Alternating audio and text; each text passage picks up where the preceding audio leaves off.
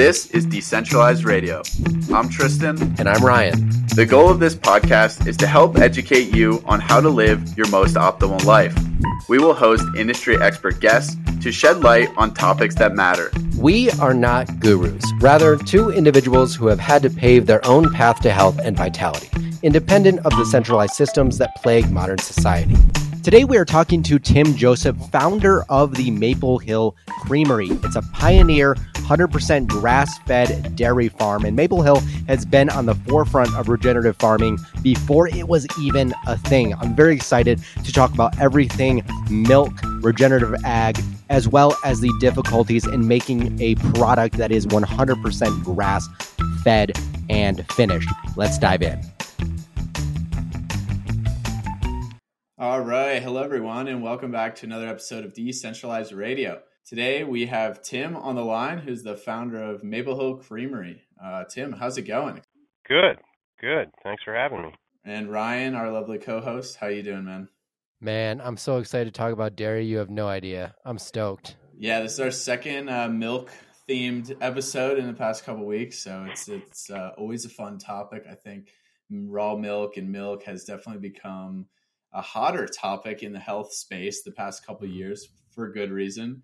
So Tim, yeah, you're the founder of Maple Hill Creamery, which has you know done pretty well and is one of the you know the high quality grass fed options I see at Whole Foods. And I'm curious, you know, how did you get into the dairy industry?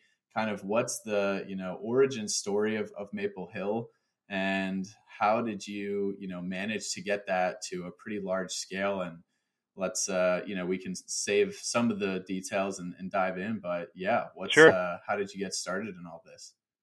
Well uh i'll try to make a long story kind of short but um i did not grow up as a on a farm background. I just i grew up in sort of a rural um rural uh background but not an active working farm. But for whatever reason when i was a teenager i had decided that i wanted to be a farmer um, and so uh, I didn't obviously go straight into it. Um, as a teenager, I did play around with a bunch of stuff, chickens and all the usual usual things that people get into. Um, but uh, so it was always in and out. And I and my 20s, my, when I was in college, I got really interested in grass fed. I was a subscriber to.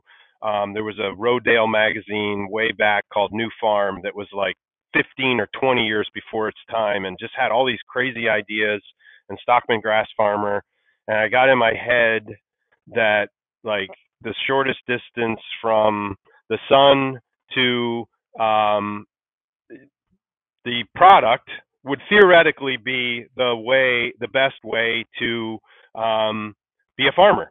And so I, I went to all these Stockman Grass Farmer conferences, the first one, and Joel Salatin's farm before it was like a cool thing. And eventually, I was working on. I, my wife and I started a restaurant. Got out of that. Um, was went into this software company my friend had started, and I was working eventually from home. And uh, we were about to buy a house, and we were like, "Well, geez, for the price of a house where we were living, we could buy a farm." and do this thing. So we did. We bought a 250 acre farm in um, Little Falls, New York. It was a former dairy farm. Did not go into it thinking dairy, just got the farm. Um, and eventually realized, oh gosh, I got to leave this corporate job. Um, it was always my mission was to like stop doing that. And there's a milk check you get every month. So I was like, well, milking cows, that seems to be the most plausible way to get cash coming into this thing. I didn't know anything about cropping, um, and it was a dairy farm, so we did that. I bought a herd of cows um, in 2003, and um, I was 30 some years old by then. I never milked a cow in my life until they showed up in the driveway, literally. Um, my wife, our son's um, kindergarten teacher showed my wife how to milk, um, but I never had time to go do it. And so the cows, 60 cows got off the old owner of the farm came back, showed me how to milk, and we started milking. And we were conventional. Um, by that I mean, you know, not organic. We fed grain. We did all the conventional things that everybody told us to do, and really wasn't working after a while. First of all, we had never done it before. We had too much debt. There, it's there's so many ways to screw up in dairy. and we did all of them. And um, I had always had this grass-fed thing stuck in my brain, and so I'd always been trying to reduce the grain. And you know, hindsight's 2020, but sort of the wisdom of ignorance um, is what allowed us to go grass-fed. Is like because that was not a thing in that was 2007. We decided we had to go organic because we were going broke conventional, needed a better milk price. We were so broke we couldn't afford grain anyway. The organic grain during our it takes a year to transition cows, and so we're like, well, I guess we're going grass fed, and we went grass fed and organic at the same time, and that was like blasphemy. Um, you know, we're going to kill our cows, blah blah blah. Uh, not very popular um, with the neighbors. They all thought we were nuts, which we were. Um, but we didn't know that you're not you can't milk can't milk cows without grass without without grain. Um, and so we shipped to Organic Valley for a couple years, and then I was still working that corporate job, traveling to Atlanta, running a farm. It was just ridiculous, and I started um, renovating a former barbecue restaurant up the road from our farm. There was a kitchen, and decided, all right, that's going to be our micro creamery and bought a 30 gallon pasteurizer on our last open credit card and got that thing licensed by the state of New York and started making yogurt 30 gallons at a time. Um, that was May 2nd, actually, of 2009, which I just realized was May 2nd yesterday. when I looked at the calendar, I was like, wow, it's been a long time. Um, and so we started direct, you know, selling locally, which really back then in upstate New York, that wasn't really a thing. There wasn't enough people that cared about it. Um, and, you know, eventually delivered to co-ops and one thing led to another and then, you know, figured out a way to get it into New York City and then figured out a way to get into a bigger distributor and and grew it out from there. Um, and, you know, to where it is today with a lot of stuff in between, obviously. So I'll stop there because that was a long, short story. No, man, that's that's such a killer story. I love hearing it, and it's really interesting too. Like having the mindset you had going into it, like you knew in the back of your mind, like you always wanted to do something grass fed with it, and that, that's kind of the nuances I want to dive into because I'm just I'm just curious. I think our audience might be curious too. Sort of the process of developing like a normal, like normal grain fed dairy operation. What are the struggles that you had with that, and then what are even the bigger struggles with like you mentioned how everyone around you was saying taking them off grain is going to be extremely detrimental. Could you explain maybe why that is and also how you did it to actually have a successful uh, operation? I think would be interesting. Sure. I mean, the problem we had, so we were a like 60 to 70 cow dairy.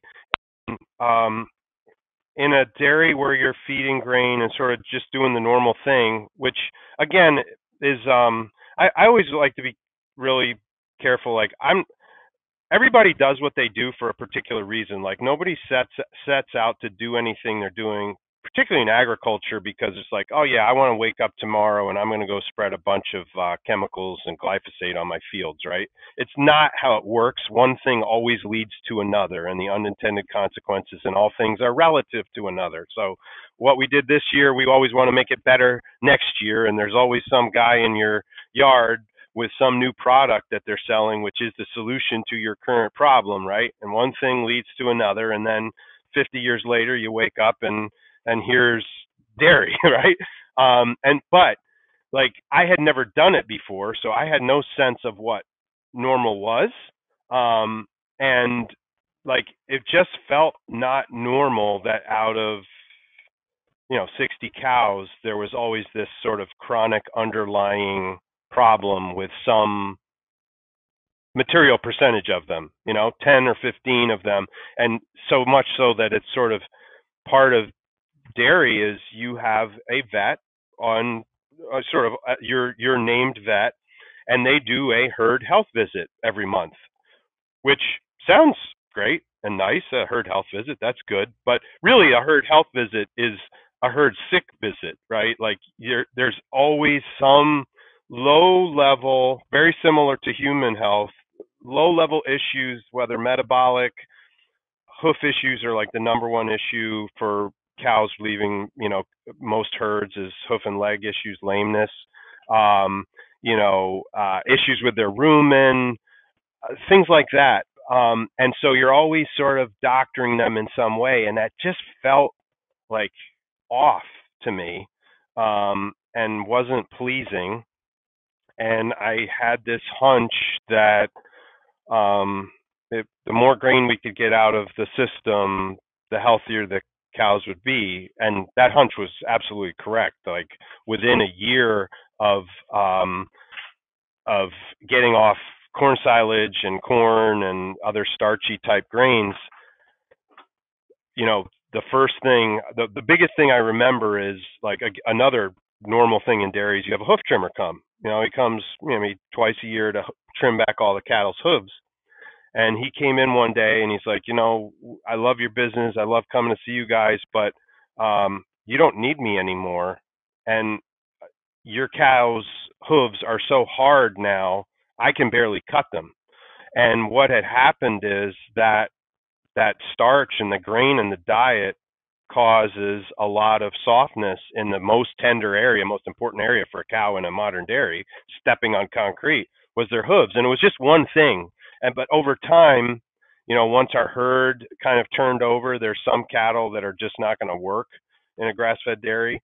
Um, and you know, you call them or they have a career path change into into dairy beef.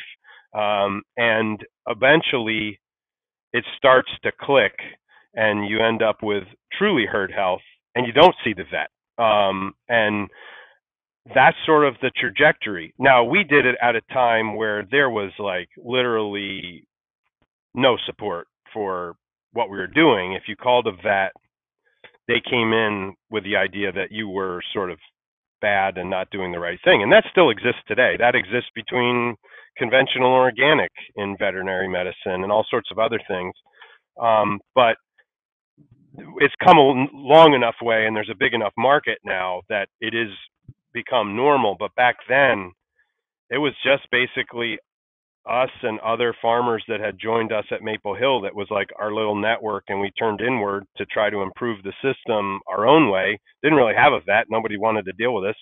Um, and um, I don't know if I would describe what we went through as successful as a farm. It was absolutely not successful. Like in the end, like we had started Maple Hill really with the idea of kind of saving our farm that we had you know put together um and just financially like the act of running two things a farm and a creamery and trying to stay above water financially in both uh, eventually became impossible and so you know we kind of had to switch horses for a number of reasons. One we had moved to a bigger facility that was 2 hours away. You can barely run a farm while you live on it. You definitely can't run a farm remotely. Um, and so we basically had to sell everything on the farm and went through a total financial nightmare debacle. Um, but in the end, like like after having gone through all that, we certainly did know like what worked and what didn't, what not to do, and have like continued to refine that within the Maple Hill network and even more broadly outside of it. Tons of people sort of it's a very collaborative um, sort of normal culture in grass fed and even in or- organic. All agriculture is very collaborative, but we had to be in grass fed and like getting those best practices out there and what to do to be successful is baked into the culture of grass fed production because everything is so different. It's not a recipe, which is why it's so different, right? Big dairy, modern dairy is what it is because the whole purpose of sort of the infrastructure, the what they look like is to create a homogeneous environment for cattle to produce milk in, right? And take the variables out, keep them cool, keep them comfortable, nutrition, this and that. That is like the polar opposite of what grass fed is. Like there is no perfect day, well, maybe one or two on a grass fed farm. And so you're constantly adjusting for those. It's a very non linear system. Um, and so collaboration is key. And it's the hardest way to make milk. Like bar none, no ifs, ands, or buts. It's brutal. Are you interested in 100% grass fed, grass finished bison meat? I'm excited to be a partner with Falls Family Ranches. Based in Wyoming, Falls Family Ranches is raising high quality bison meat the way nature intended. As a native large ruminant of North America, bison is one of the most nutrient dense foods you can consume. If you're interested in trying out their bison boxes, use code Tristan, T R I S T A N, 10 for 10% off your first order. Yeah, so I mean that's that's fascinating. I want to kind of get into the the details because I think people hear grass fed, grain fed, they might know more from the beef side of things, where I think it's a little bit more clear. And you know, my understanding and the general understanding is probably that even grain fed beef cattle are spending some time in pasture, and it's really the finishing process in the feedlot that's the big difference, right? So it's kind of like really 100% grass fed versus grain finished. But in dairy, this is completely different. So I want to ask you first is grain fed or traditional conventional dairy is it 100% grain fed? And then you know as you transition to grass fed you know what does that look like in terms of like a split percentages? Are they out on pasture and then you're bringing them in? And is that where you know the logistical piece is so challenging? Because i think it is and you know how do you go about doing that? Because as you can imagine anyone who would want to work with dairy cows if you were, want to really pasture raise them they're out into the pasture but you have to milk them I, I mean once or twice a day i don't twice, know usually twice yeah. Yeah twice yeah. So morning and, and evening so then you have to go get them and yeah you can imagine how challenging that is. So i'm curious if you could shed some light there. Sure. So interesting and ironically so most people when I went into this, I had the, my hypothesis was that oh, grass-fed beef paved the way for grass-fed dairy. So that seems like a good little niche for me, who wanted to be like this regional, maybe selling in New York City grass-fed thing. And like I was so wrong. Like still today, nobody actually knows what grass-fed is. Like we have research. It's like it's the the people that are there's always a subset of people that are educated people eating. Your listeners would be among those but the population at large is that they have no idea what it means. And and worse so in beef there is really it's it's a wild west. Like even things that say grass fed very often have grain running through them right? And so it was actually the opposite in my opinion, just observation, is that when dairy became a thing, the grass-fed dairy became a thing, it actually created the tailwinds for beef because the nature of dairy is as a consumer, you just think about your per- what you would call your purchase interval.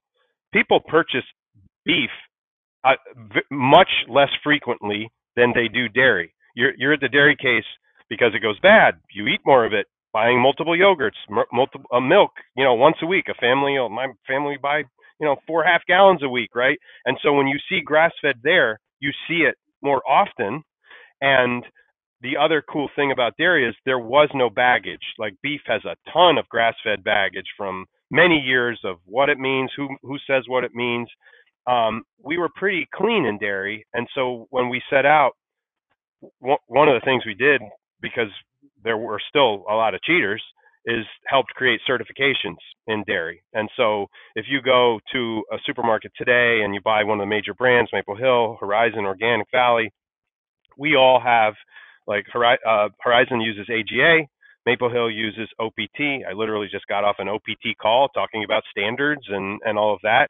And we have a seal and we are certified under the same sort of framework as our organic certification so that the consumer can know there is no grain in the system. So, in a normal, conventional, or organic grain fed dairy, it's not 100% grain. You'd literally kill the cow like very quickly.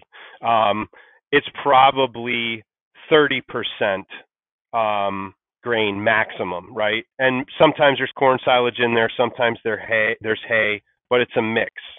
Um, and um, but the grain, it's a concentrate. That's it's called a concentrate in dairy because it packs a lot of punch in a small package, right? So I might, you know, a cow eats 3.2% of its body mass every day. So a thousand pounds cow, 1,200 pound cow, or let's say a thousand eats 32 pounds.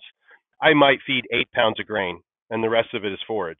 So it's not a lot of grain, but it changes the rumen balance because of the starch in the grain and other things, and that's what sort of creates the cascade of issues from a health standpoint. So, in a grass-fed, particularly certified grass-fed dairy, and culturally grass-fed in dairy means no grain ever for the life of the animal. Once that dairy has decided to be grass-fed, they can transition their cattle that may have fed been fed grain in the past, but now are not for you know a certain period of time. Now it's a grass-fed herd. All new animals that are born there never see grain. Done. Beef, the front end of beef is always grass-fed. So cow calf, which is where the calves come from, all the way up generally through feeding. Sometimes there's some grain early on, but generally, mostly for an economic reasons, nobody can afford to feed grain to a beef animal while it's growing, uh, you know, through that stage to get to finishing. Finishing is where the grain happens, and it happens in a much bigger way in, say, a feedlot situation in beef at that point than it ever does in dairy because the sad fact is like they only need to keep that animal alive for a certain period of time while it's getting fat if they kept feeding it that way, you know, like basically all corn silage or a very high grain diet, it will die. Like basically it has acid reflux like beyond comprehension um, and they're basically burning out from the inside. So that's where the problems come. A grass-fed beef, true grass-fed beef is it it just is finished 100% on grass. So grass fed, grass finished is often used, and that is true grass fed. No grain in the ration whatsoever, and it usually takes longer. Um, and there's a lot more skill involved. That's the thing about feeding in a feedlot. It doesn't take skill. It just takes, you know, it's a very mechanized, again, homogeneous environment. That works, right? It is extremely efficient um, it may not be doing the nice nicest things to the cattle, to the land, to a whole bunch of other things, but it's very efficient. Um, and so, you know, that's the split. Grass fed, grass finished, and beef is what you want to look for all the time, or any ruminant, you know, bison, lamb, whatever you're trying to go for. If you're looking for that, it's always got to be grass finished. Yeah, I think that's so interesting because it's really been just a mess of labeling in, in beef. And honestly, I wasn't too sure about, like, I wasn't 100% confident in my knowledge of, of what it means to be conventional dairy versus grass fed dairy.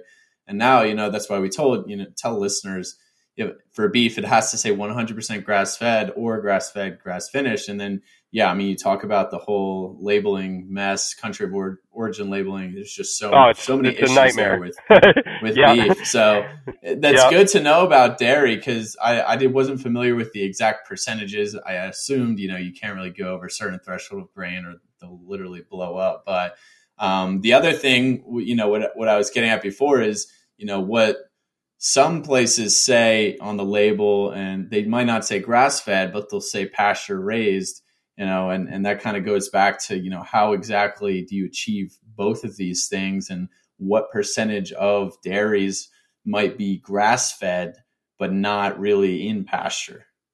Sure. So pasture raised is a is a you know if it's true that's a, a good and legitimate thing right? It means so you know you have a spectrum of dairy right you have like big confinement dairy cattle in a big what was called a free stall, big building, generally on concrete, somebody feeding them with a tractor, running down some alleyway, feeding a total mixed ration, which is all their hay, all their grain, mixed up into one.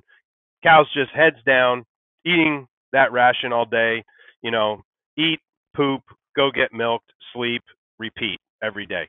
Um, then you have sort of what would be pasture raised, where you have, you know, maybe a similar ration, but the farm utilizes pasture as portion of that ration for a lot of reasons, right?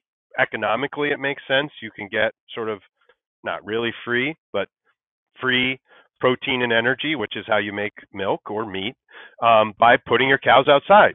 The cows spread the manure and the fertility in the field. You're not running a tractor. There's like a million really good reasons to do that. Cattle health in a pasture raised system is certainly better. They have more longevity than in a pure confinement system. You know, the average age a cow leaves the dairy industry conventional, I think it's it's like 1.9 lactations, which means she's almost four.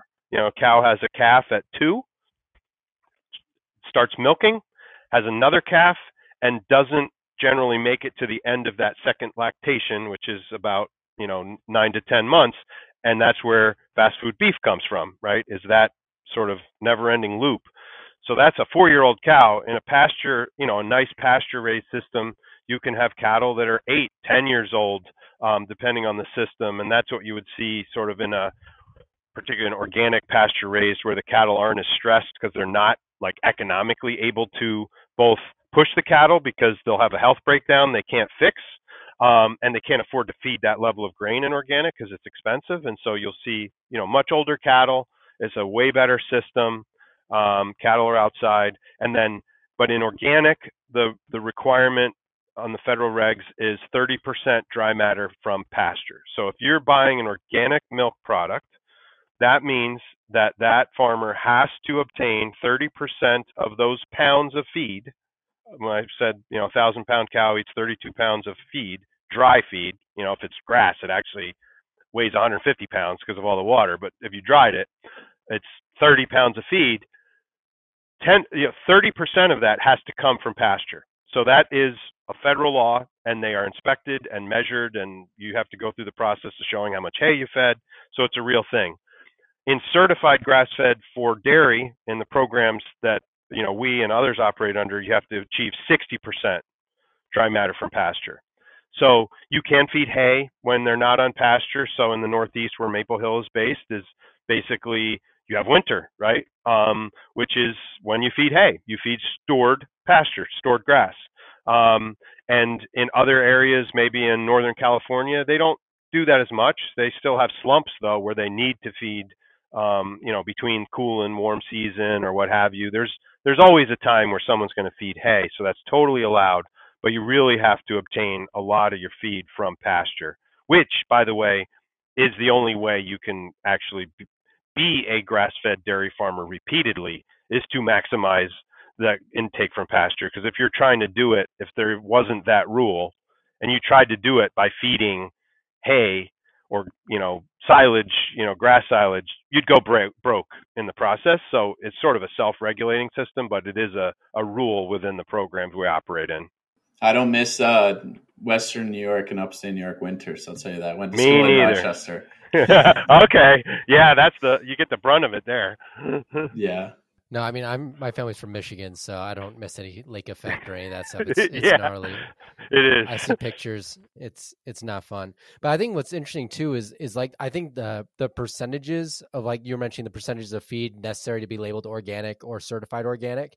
All that stuff is it, it- once you get it and it, like it kind of makes sense. But like you were saying earlier, the general population has no idea about any of these things. And actually, I think certified or not certified organic necessarily, but organic can often be like or actually organic and pasture raised used together or separately i think can be misleading to people because like you'll go to the store and you'll see pasture raised meat for example but that doesn't necessarily mean grass fed and it It's totally probably not. throws Yeah. people for a curve Totally. so it's, Totally. it's so it's a it's a total mess. And then like we've talked about in other podcasts with uh Stephan van Vliet, I think it was, about the labeling of overseas meat as Yep. being labeled uh US based by simply being processed in the US. Yep. And so it's it's pretty interesting how many holes there are Yes. to get labeling in.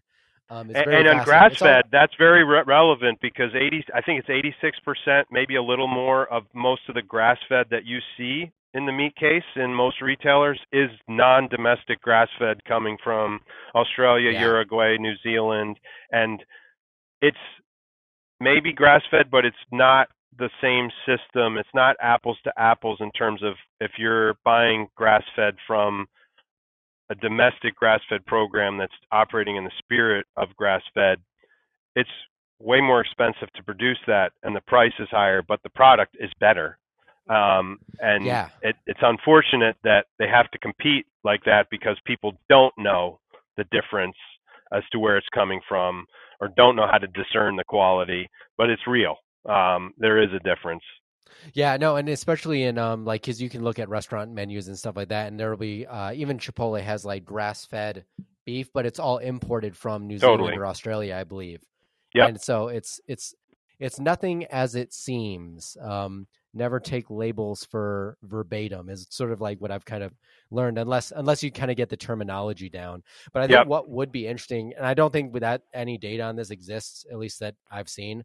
But we we were I mentioned uh, Stephan van Vliet, and we were talking about in a previous podcast about the amino acid differences and actually the the phytochemical differences in meat from grass fed, completely grass fed sources compared to grain fed being ex- extremely high Yeah. compared to, to grain fed meat and it varying depending on the pasture it was raised on. I'd assume it'd be similar for milk as well.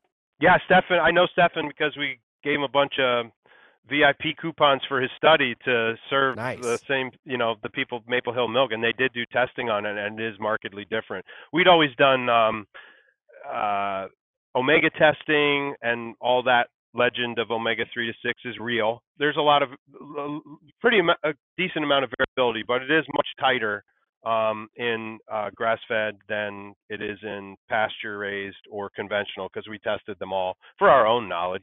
There is, you know, nutrient density is a, really a thing, and in dairy, a lot of it comes from, you know, the volume of milk a particular cow is making in the system it's in. And so, in a you know typical conventional grain-fed herd, non-organic, they might be making you know 90 pounds of milk per day. Um, a grain-fed organic cow might make 50 pounds per day, and a grass-fed uh, cow, if she's really rocking, is making 35.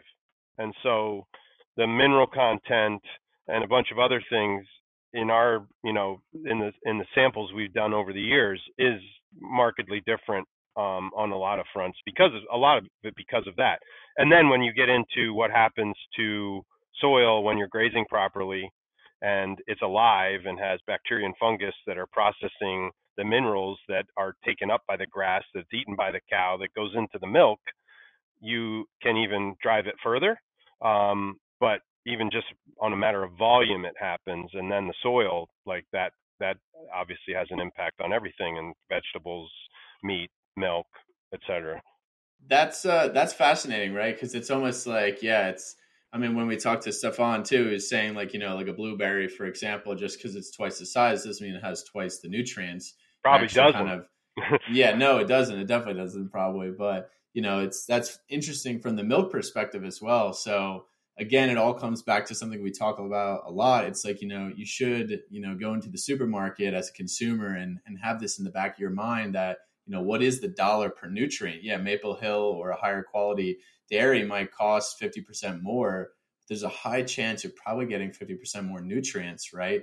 And then again what you're saying from the soil and overall a healthier animal. So totally. There's just some things that logically make a lot of sense but they're hard to quantify you know and that's why his research is so cool because it's kind of the first steps of like getting actual quantifiable data and even then it's hard to you know put that all in you know a sentence to convince people and you know we're talking about labeling you know you're saying 60% you know pasture raised like you know there, there's only so much you can put on a label and we know the standard fda nutrition label is a joke and people don't even know how to read anything aside from macros um, and calories. But this is what's so important about about spread, spreading this message i should say. So one thing i'm curious about as well you know it sounds like you you had your own farm and then more so maple hill took form as kind of you're working with a lot of high quality farmers dairy farmers um, were they already grass fed or did you kind of convert them and how did you go about doing that there were probably three or four farms that I had made connections with in New York that were grass fed for some reason. They were just the same level of crazy that we were for whatever reason, right? Um, and so we started with a nucleus of two, ours and um, another couple, uh, Paul and Phyllis Van Amburgh. Their farm is called Dharma Lea, and they were the first ones to join us. And we sort of went forward from there. And by trying to, you know, look, learn how we should be doing it and then sharing that with other farmers and providing a market that was significantly better price between those two things and lifestyle you know when it starts to work can be you know much better um, we just started to attract you know more farms and and really created the first um, grass-fed milk market there was. There was no segregated you know milk supply anywhere um, and so we started with ourselves and then two and then 12 and then 30 and then you know now there's 140 that ship to maple hill. There's hundreds more that ship to organic valley and horizon and other markets you know on the west coast so now it's a thing but back then that, there was no real grass fed dairy to speak of you know is is that all still in the Northeast for Maple Hill and in yeah, upstate New York? All or? all in upstate New York. Yeah, we we wow. our farms are all in upstate New York. You know, sort of central New York is where we started, Cooperstown, and sort of a nu- that was the nucleus, and worked out from there. Um, and then you know the other markets are in the other um, brands. You know have supply in the Northwest and Midwest and everything. But there's a pretty high density of grass fed in New York in general because that's where we started and it attracted other farmers and other markets too. So Northeast probably has the most. New York ha- absolutely has the most grass fed. 100% grass-fed milk in the United States, probably in the world, actually, um, maybe other than New Zealand. Um, but uh, it's really become sort of it's it's the best place honestly to make grass-fed milk is um, the Northeast. Even though we do have winter, um, it actually is serves the you know the system in many ways, um, and the fact that we have cool summers and grow grass that's rocket fuel is what dairy needs. That's why dairy historically did live in the sort of New England, Northeast, Upper Midwest, Wisconsin. Those climates are where dairy cattle should be and you know southeast and other places just in sort of the early agricultural system that's where you did cat you know beef cattle or sheep or goats and that's really a function of soil climate and the feed quality that comes from it and even bison you know i've just learned last week how uh, and we were talking about this relative to sort of the beef supply footprint and why it looks like it why it has to look like it does is before the advent of trucks and trains, beef still ranged. The range of beef was continental for a lot of reasons, right? They would gather them in in Fort Worth and Dallas and drive them all the way to Chicago. Before that, the range of the bison was literally continental because it needed to be because they needed to do different things at different times of the year. And I, have been studying um, longleaf pine. I have a thing I'm interested in longleaf, which used to be sort of a savanna in the southeast all the way out to Texas. And I didn't realize that the bison would actually range down into Louisiana um, and the southeast to graze under the shade of these trees in particular times of year. And then, you know, be in other areas when they're basically making milk for their calves, right? They were following sort of the natural feed system. And and it it kind of we got away with that. You know, we've got dairy cows in Florida and all of that, and we overcome it with systems and infrastructure. But when you just step back and look at like what animals should be eating what thing, dairy belongs in the northern latitudes where there's cool summer and beautiful grass. Um, and so, you know, even though there's winter, it's the right place. Everybody always thinks, why why aren't you in Georgia or whatever? And it's like, you ever been there in July? No no green grass there unless you're irrigating, you know. Yeah, it sounds like cool and wet is a, a good combination. It for, is. Uh, it is for dairy. For dairy, but that that's such a great way to encapsulate, like you know, how ruminants should be interacting with forage, because people often forget that. Yeah, the cattle drives used to go, you know, hundreds of miles, and you know, it's pretty cool. But what happened as a result of that is they're grazing these massive swaths of land, but then they might not come back there for a year or two yep. years. I mean, the bison sometimes left, you know, areas and, and didn't come back from for multiple years.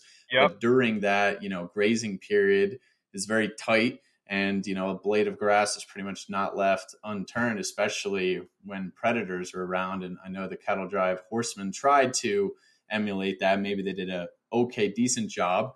But my question is then to you, you know, how do you best and how does Maple Hill best emulate nature in, in the environments that you have?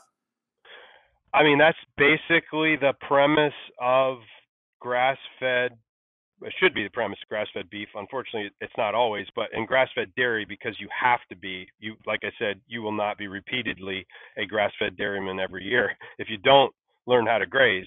Um, and so we replicate that natural system on a farm. So like in that old system, you had the herd, and you had, you know, herd behavior, bunching, protection, right? Because there were predators on the landscape that kept them together.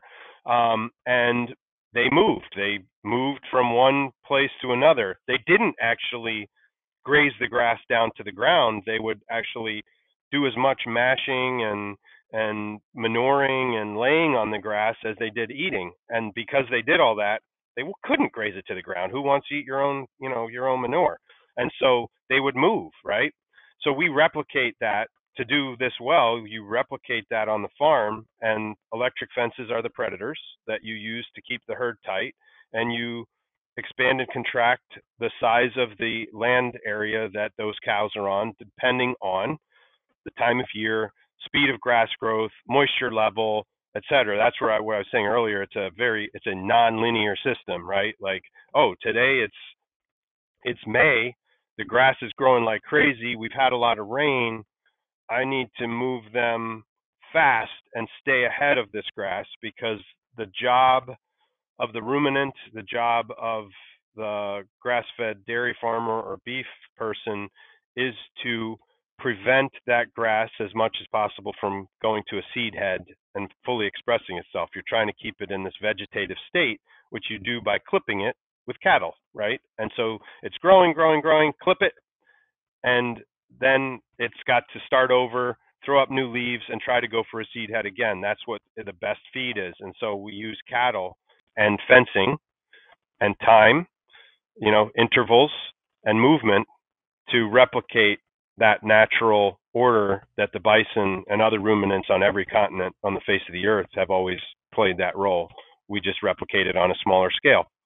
Yeah, no, I mean, actually, what I was exactly going to say when you were talking about the the, the different uh, natural ruminants like bison spreading across the land, and Tristan mentioning that they not return to the same pieces of land over periods of years, and we've sort of disrupted that entire climate based on our you know modern cultural practice that we developed over the last 150 years or so of of advent of agriculture and boxing things in and changing the environment up and having them overgraze on certain lands or not grazing on other lands that are monocropped and then not replenishing the soil. Now we're in this conundrum of soil depletion of nutrients that's going to be massive in the next couple decades.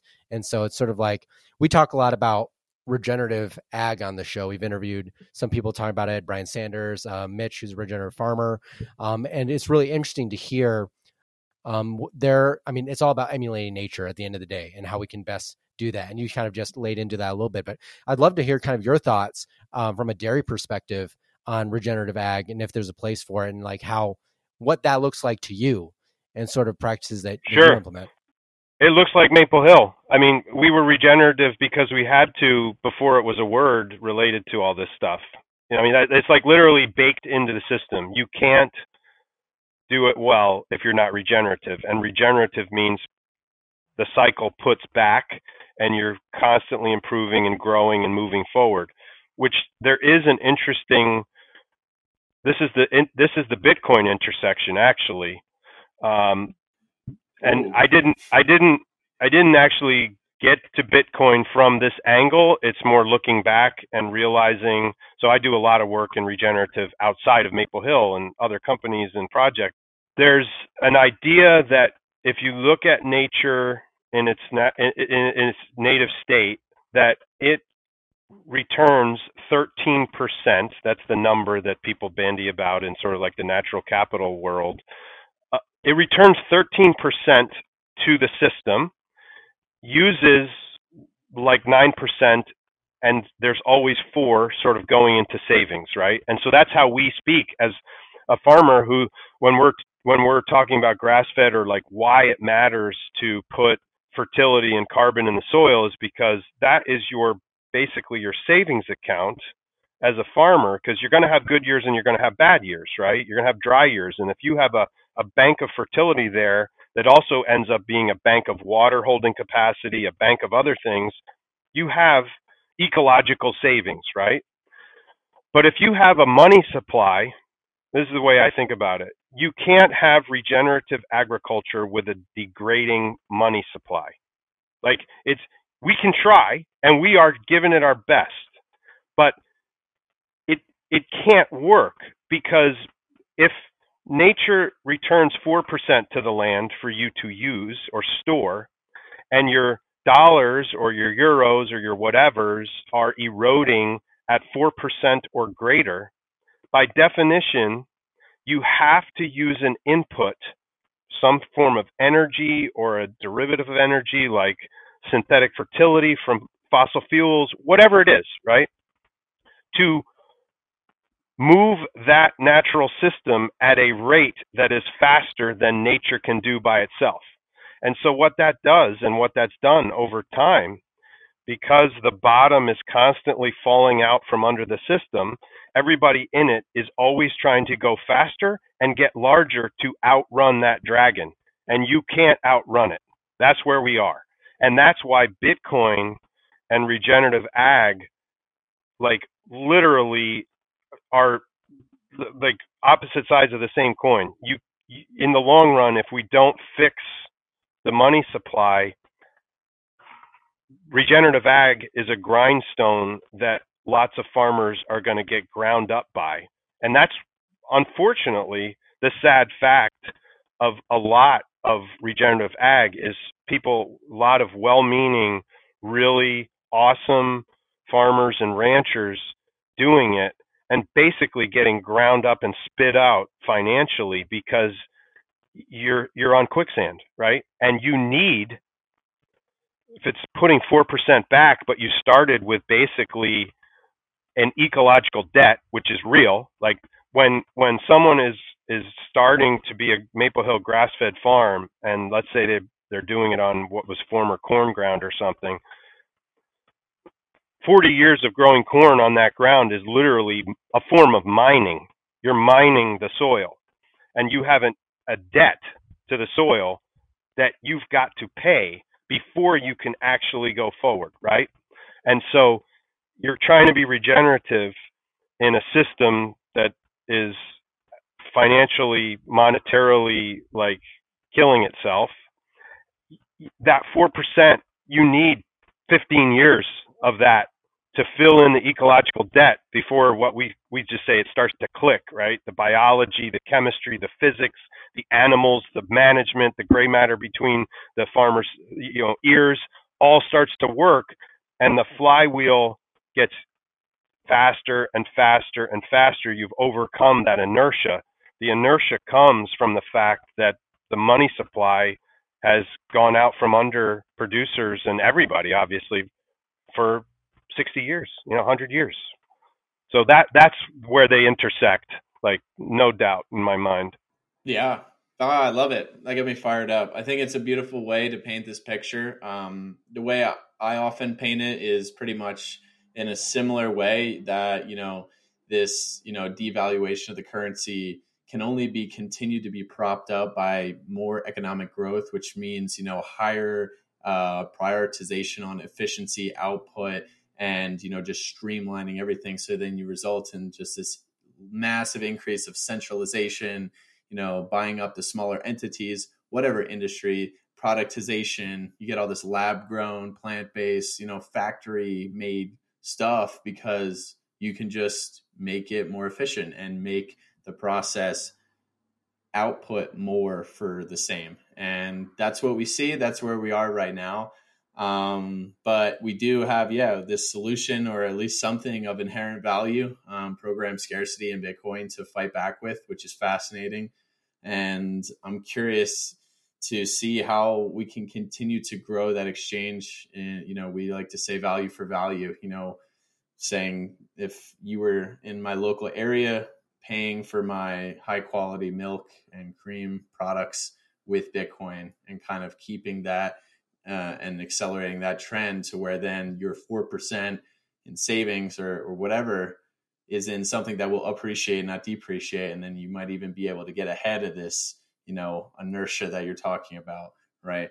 And what what I wanted to ask you about is, you know, how how do we get to that, or how do we save, you know, some of these folks? You're talking about a lot of these folks that are doing it the right way, and they're still going to end up being underwater because of the monetary system being broken. And you know what Ryan was kind of getting at, um, I think, was you know some of these regenerative you know certification standards. I don't know if maple hill has one but they're popping up. I think it's the new organic right? You see restorative on like vital farms eggs. They charge $10 a dozen now. It's it's insanity. Uh, i haven't really done a deep dive on what that means.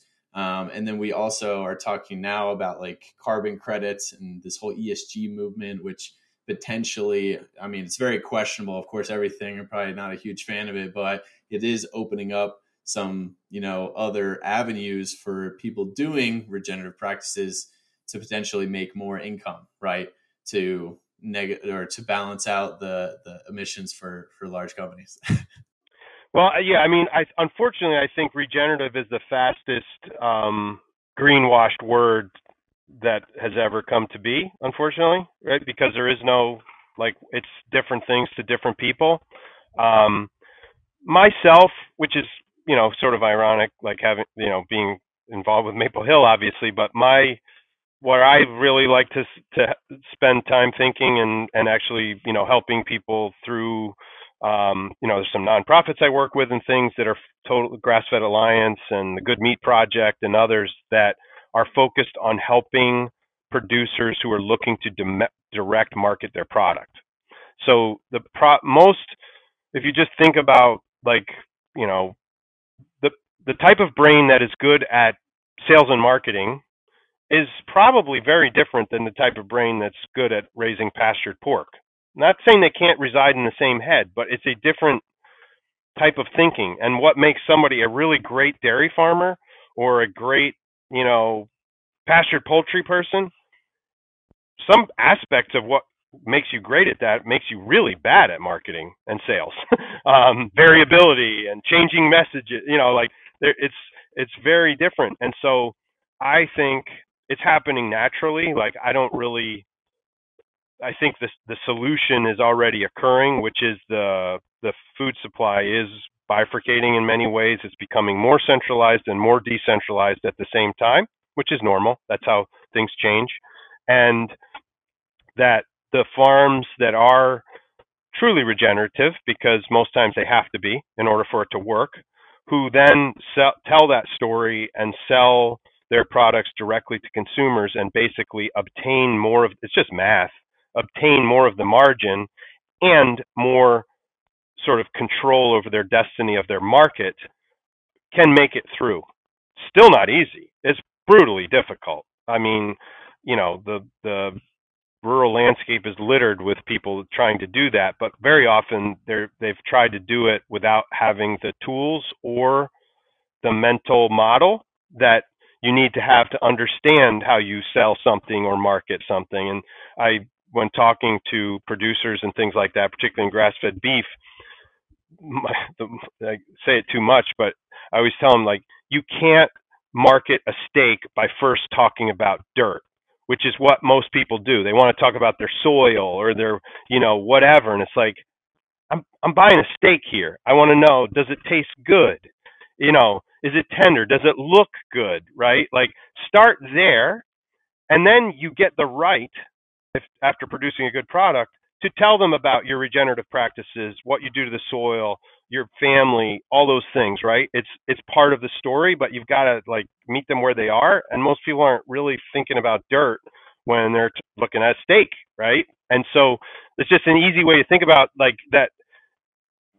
You you have to use a different set of tools to be successful. But I think those that do that in whatever way is right for their own context. Like, you know, is it farmers market? Is it a farm pickup? Is it a subscription? Whatever it is, it doesn't matter. Like, um, but getting closer to the consumer and the consumer that wants to be closer to their food gives both uh, it's value for value, right? You're solving that person, the consumer, the person who wants to know their food, feel secure in it, eyeball to eyeball, know where their food is coming from, is getting a value from, you know, transacting with this farmer or rancher who's also getting more value because they're holding on to more of their dollars um, from the consumer and the consumer may be spending the same amount, right? Like when you look at an item on the shelf of a retailer, you can pretty much just divide it by two. So if something is on the shelf for 10 bucks, the person who made that, whatever it is, sold it for five. And in between there is freight, distributor, and retailer. A lot of people go off on like, that's not fair, the retail share of the dollar. And it's like, I don't even know what that, I, I, it's like a, a rabbit hole that goes nowhere. It's like, well, who says what is the right share of the retail dollar? It's like, it's just the way it works. It's math, right? The consumer won't spend more than X on this product, therefore you get Y, right? But it's just to to show that how many dollars are in between when it left my hand and when you took it off the shelf. There's five dollars there. If you could just get three of them by selling it direct, uh, it's a game changer, right? And so that's how you change the trajectory of the farm um, it's not an easy way, but that is a way. Where it's really hard is when you're doing it within the commodity system, you know, trying to do it regeneratively. And again, not saying it can't be done. People are doing it every day. People are doing it at Maple Hill, right? But it's just hard. Like there's just not enough to go around.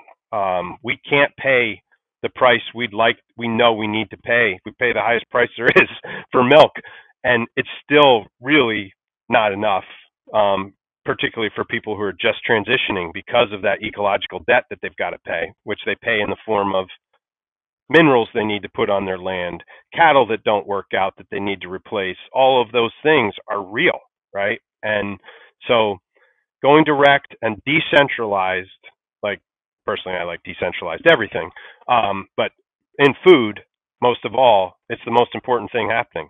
And it's a great, again, a great intersection with Bitcoin. That's like peer to peer, like you know, eyeball to eyeball. That's where it should live. That's where it should be, right? Um, and it's happening. Like it just never happens as fast as we'd all like. Like the time scale is always longer than we'd like, for sure. But it's happening pretty fast. Like COVID actually was a, a blessing on that front. It really accelerated that, and I don't think that genie's going back in the bottle. No, I mean certainly not. I think you said a lot of good stuff there. I mean, oh, I mean we're all about decentralization here, but I think one thing you mentioned that was really important, and we have this discussion. I think at least once a podcast is the the the skill of communication to those that you have not yet reached, because obviously there are people listening to this that are kind of all you know to an extent in the know, or maybe even more in the know than me, and um, it's really about reaching the the quote silent masses that have no idea. And it's about like you mentioned i think that was a great analogy used about marketing the steak. If you're trying to market it as regenerative like you don't start by talking about the dirt which you know is important and i will nerd out on that but not my my brother's not going to nerd out on that immediately no. anyways. You really got to meet them like you said where they are and that's sort of with everything that's like with bitcoin um, that's with any of these sort of uh, practices or things that we're talking about and i think it's also it's a big mistake that you mentioned that I think a lot of people make, at least initially. Sometimes they never get out of it, and that kind of runs them into a hole. But the other game too is like you said, time. I think one aspect of it is, at least from a consumer standpoint, is we're so used to the modern convenience of now and having everything now, going to the store and getting something that doesn't grow here locally, from but it's from Mexico or or somewhere extremely far away, like right now, and it's sort of kind of removing that noise and like going back to your local environment to an extent. And that's difficult for I think a lot of people to take in, but I totally. think the benefits long term are what's going to outweigh the short inconvenience that is is now. And I often frame it this way with health when I talk about listen, like you can buy cheaper packaged non-nutrient dense foods, but when we buy with when we when we focus on buying for nutrient density. Like you may be, I guess, spending more money, but you're also getting a huge bang for that buck versus spending less money and then having to pay extremely high medical bills, which I've had later in your life. And that, I mean, I was listening, to medical debt is one of the biggest things for the average American right now that runs people into bankruptcy. It's insane. Yep. And the solutions yep. that I think they put out there, I mean, are nice. And I think like theoretically the idea is like whatever they could work in a system that I don't want to live in. But it's really about how can we get that message of health and sort of like bring that personal responsibility back onto that individual. I think is is yep. really the key. And so it's all about education. The more you know, the more likely you're to make better decisions for yourself. the better your health's going to be, the better your local economy is going to be, the environment, and all these things sort of coupled together. You know. Yep. It doesn't even need to be the masses. Like that's the thing is like I don't even think it's never going to be the masses. No. It's, no. the edge. And you just need to find the next edge as someone who's trying to be a regenerative farmer and and like meet the edge where it is and then that will change and and that's how things change right? It, to imagine you know if if just 5% of the population makes a change like that from a system standpoint that's like system breakdown if you really want to know the truth right? If you if if if a big food company loses 5% share on a particular category it's like hair on fire burn down the building like what are we going to do? And that's already happening like that is happening. So it's it's just that next edge of consumers that are ready because they're a lot easier to you know to convert the masses is hard and expensive.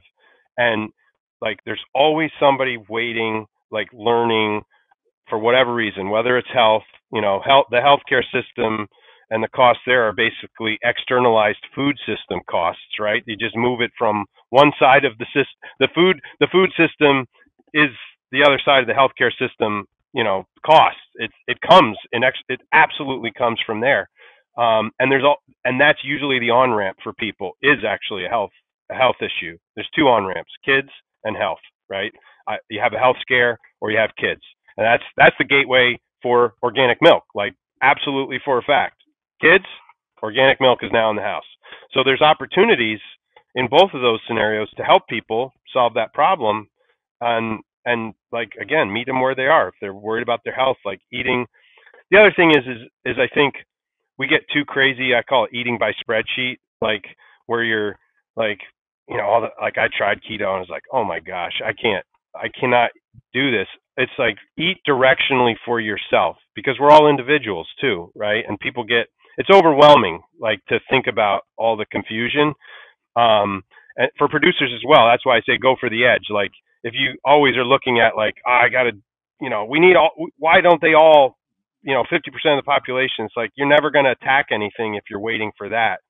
Just do the next right step, right? And little bites, and it will change. And that's what's happening all over the place from a decentralized standpoint, whether it's monetary, even medical, right? That's changing before our eyes in, in terms of people creating their own systems and their own networks and all of that. So it's amazing, the confusing stressful time to be living. I'll say that. Like for the last three years, my gosh, it's then just I'm over it. I just want like, all right, let the other shoe drop. Let's go for it. You know, because I'm tired, that. but it's changing. At least there's positive. It's accelerating, which is frightening and exciting at the same time. At least for totally. me personally, and totally. I think we're seeing that here, 2023, with some some bank crises.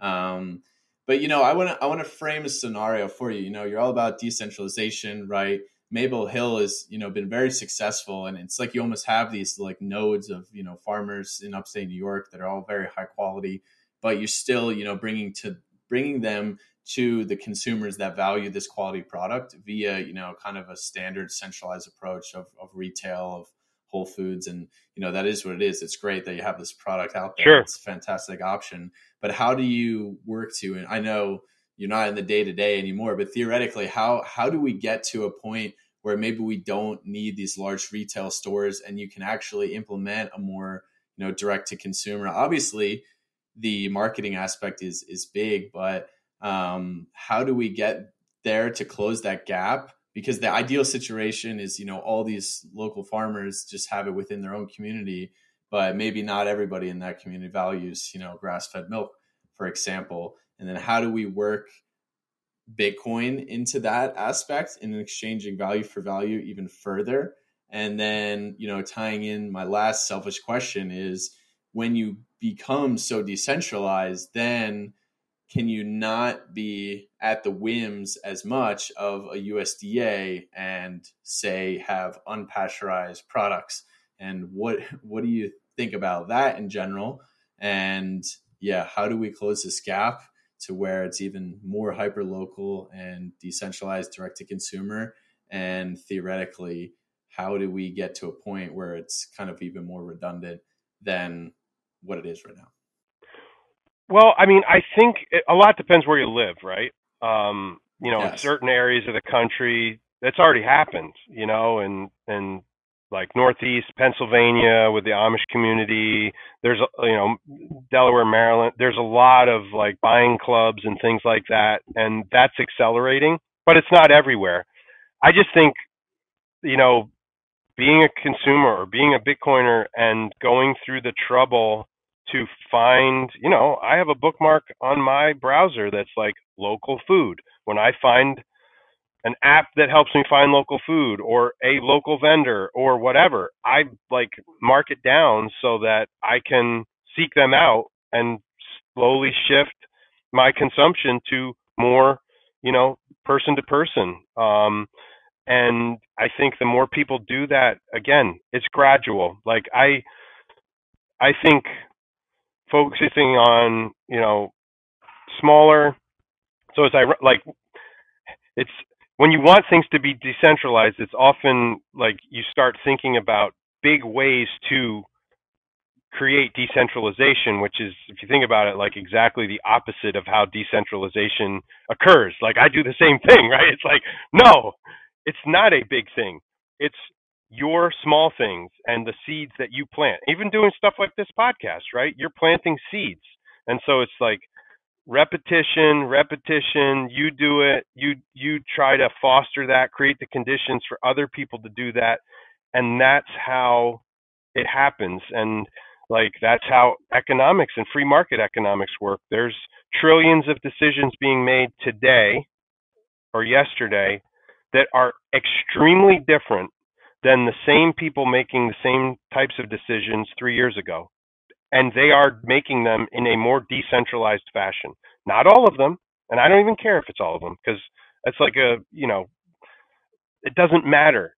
You don't need all of them for the whole system to change. You just need the edge, and that's already happening. So I kind of like have come around to like focusing on the small is beautiful thing. And yeah, I mean, I'm very proud of Maple Hill. I love Maple Hill. I love the farms. I love the product. And it's, you know, changed the world in many ways in, in its own little way. There's grass-fed dairy everywhere. It's beautiful. It's great. And at the same time, I also love small farms doing things direct, figuring it out, innovating. Like it's all it's all innovation, right? Like how do you crack the code in your for your farm how do you do it in your context? You know like who are the people that a lot of people live in very rural areas and there's not a market but you know and some of them I've talked to to try to help it's like start pushing on stuff. Well it's a rural ev- environment with with parks and people come and stay in Airbnbs. It's like well those people have money and they're there on a special occasion. Maybe they'll buy your pastured poultry and they do right? And it's like little bit everywhere little changes add up to massive shifts. It's just you can't see it. That's also the nature of it. Like everything that I'm talking about, it doesn't show up really in the data, right? Like particularly in the food system, the like most people don't know it, but like Maple Hill or any brand can go buy syndicated data, and we do, of every product in our category or any category whether it's dairy or beef or whatever. And Nielsen, the same people who do the TV stuff, and other companies called Spins and that keep track of every scan in Whole Foods, what products going across that scanner, and then it's reported monthly. And you can see trends in the data, right? People are buying more whole milk, less skim, whatever. The nature of what we're all talking about here with decentralization is by definition, it doesn't really show up directly in the data. It's like you have to read between the lines with your gut and your intuition and sort of like which way is the wind blowing? And and that's a very human non-scientific thing.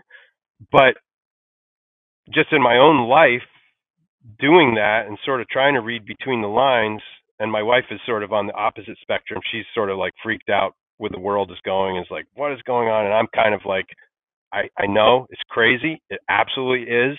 But i also know there's things changing for the better. At the same time there's like tentacles and it's like mycelium right? The the fungus is always under the dirt. You don't see it but there's billions of miles in it in one patch of woods growing and digesting the old and creating the new. And that's what's hap- that's what decentralization does and you can't quantify it easily. You can't point to it all the time. But if you just look at it through that prism of observing how am i making decisions? How are people in my family making decisions? Other people?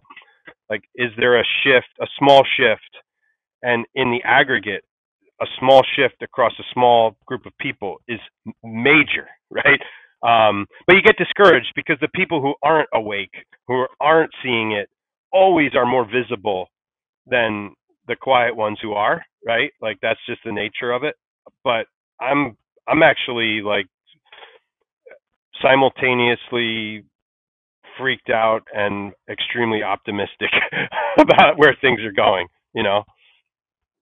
Yeah, I think we share a lot of the same perspectives because it's it's you know a unnerving time that we're in, but you know with the knowledge personally that we have and a lot of our listeners have, it's uh, somewhat exciting. But it comes back down, and obviously that's you know somewhat of a rhetorical question I asked. Um, we know the answer is not there's no black and white, but it comes back to something we talk a lot about on this show, and it's that the consumer purchasing dollar is probably the most impactful thing you can do as an in- individual that you can control and change and dictate in your environment in your local economy and then that scales to you know nationwide worldwide trends that you're talking about. And yeah it doesn't it's not this massive shift all of a sudden. It's you know these small decisions and they add up. And you know there is a hierarchy right? It's like you know you're here you're growing your own food there's no data. Yeah, no one's tracking that. And then it's like, all right, you're buying local from a high quality food producer. That is awesome. There might also be no data there, especially None. you know if you're going peer to peer, and and that's where especially if you're just going cash or or Bitcoin, for example, no one's tracking this. And then third, it's like you know you're at Whole Foods buying Maple Hill, still really high quality, and even that decision is shifting. Um, you know, consumer trends Whole Foods is going to carry more. More people are going to buy it. It's it's you know you guys grew and have now more prominent footprint in the market. You have more mind space compared to just big dairy, who's doing whatever the same shit they're usually doing and not creating any change in the world. But that and that's what we talk about is food, right? You want to be more decentralized. Where can you have the biggest impact? It's food your car where's your car made you know your laptop we're podcasting on this you know anything your phone you're not going to move the needle in any of these industries because they're too centralized. And something you buy the most often, probably besides gas, is food or more than gas, obviously, because you need to eat yep. every day. It depends how often yep. you're shopping. So that's where you can move the needle the most. And you need to just have that conscious voice in your head when you go to the supermarket or you go to the farmer's market or you know you're deciding if you want to try and take a leap of faith and, and homestead but to us, that's you know what it's all about. We've talked about on a few shows, and I think that personally can move the needle the most in, in any one person's life to become more decentralized. And then simultaneously, it's improving your health, right? Like absolutely consuming higher quality foods, and then that's you know you're outside the healthcare system, which is oh, that's a one system you do not want to be caught. Absolutely, yep, I totally agree. I totally agree. And and you can buy actually you literally can I I've experienced it, you know, in going carnivore, you know, the last few months and sort of in in and out a bit. I've I've gotten more flexible, but I was just doing the math. I'm like it's it would seem unaffordable, but it's actually you just you you buy better stuff, more dense things and eat less of it, right? And you feel better and you're healthier. Now, not not everybody has to go carnivore, but it's the same thing. Like the food on the shelf is hollowed out for the same monetary reason that agriculture is hollowed out because they had to. They had to take cost out to maintain a margin to maintain the company because the money system is coming out from under them. And so that cheap hollow food, you eat a lot more of it, right? Because it's hollow, you know? So you're absolutely right. Food is all that matters. Like if you just focus on changing your behavior there, it's going to change the world and yourself for the better. It's truly win-win. It's actually win-win-win, right? Change it, the, the world will be better. The farm, the people producing the food will be better, and you will be better.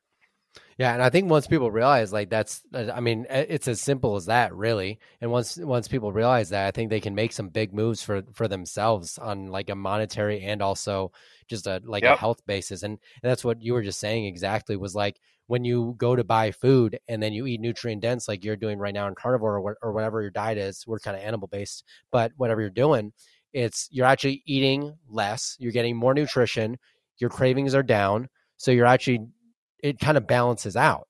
And I just don't don't people just don't realize that. I mean, if you went to your pantry right now, maybe not us, but like average American go into your pantry, count how much of that has any nutrient density. It's almost zero. And I've like yep. whole pantries of just wasted stuff. So it's pretty amazing.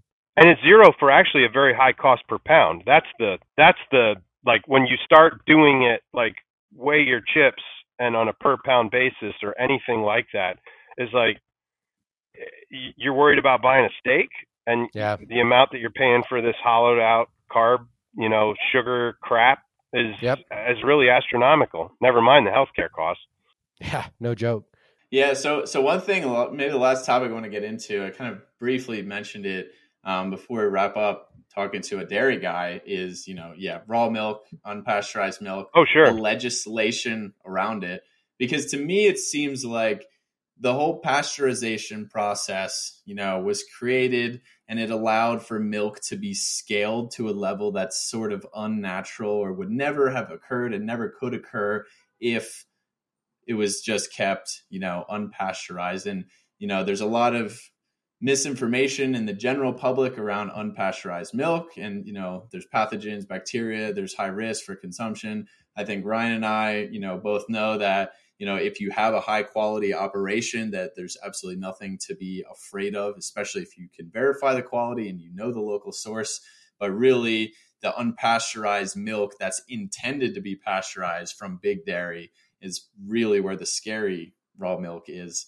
And uh, that's where i think most of the you know data comes from. But i'm curious you know what are your thoughts on this? There's more momentum in this space and will having more freedom with raw milk enable more decentralization in this industry and kind of take back some of the market share from big dairy you think um, i mean it's it's already happening, like you say, um, and it's it's all context, right? When they when when they went down the pasteurized route, there were good reasons. Like people were doing raw milk, producing raw milk in a way that it shouldn't have been produced. But historically, raw milk, as anyone who's sort of gone down the rabbit hole, was prescribed by doctors. There was raw milk that was produced specifically for hospitals.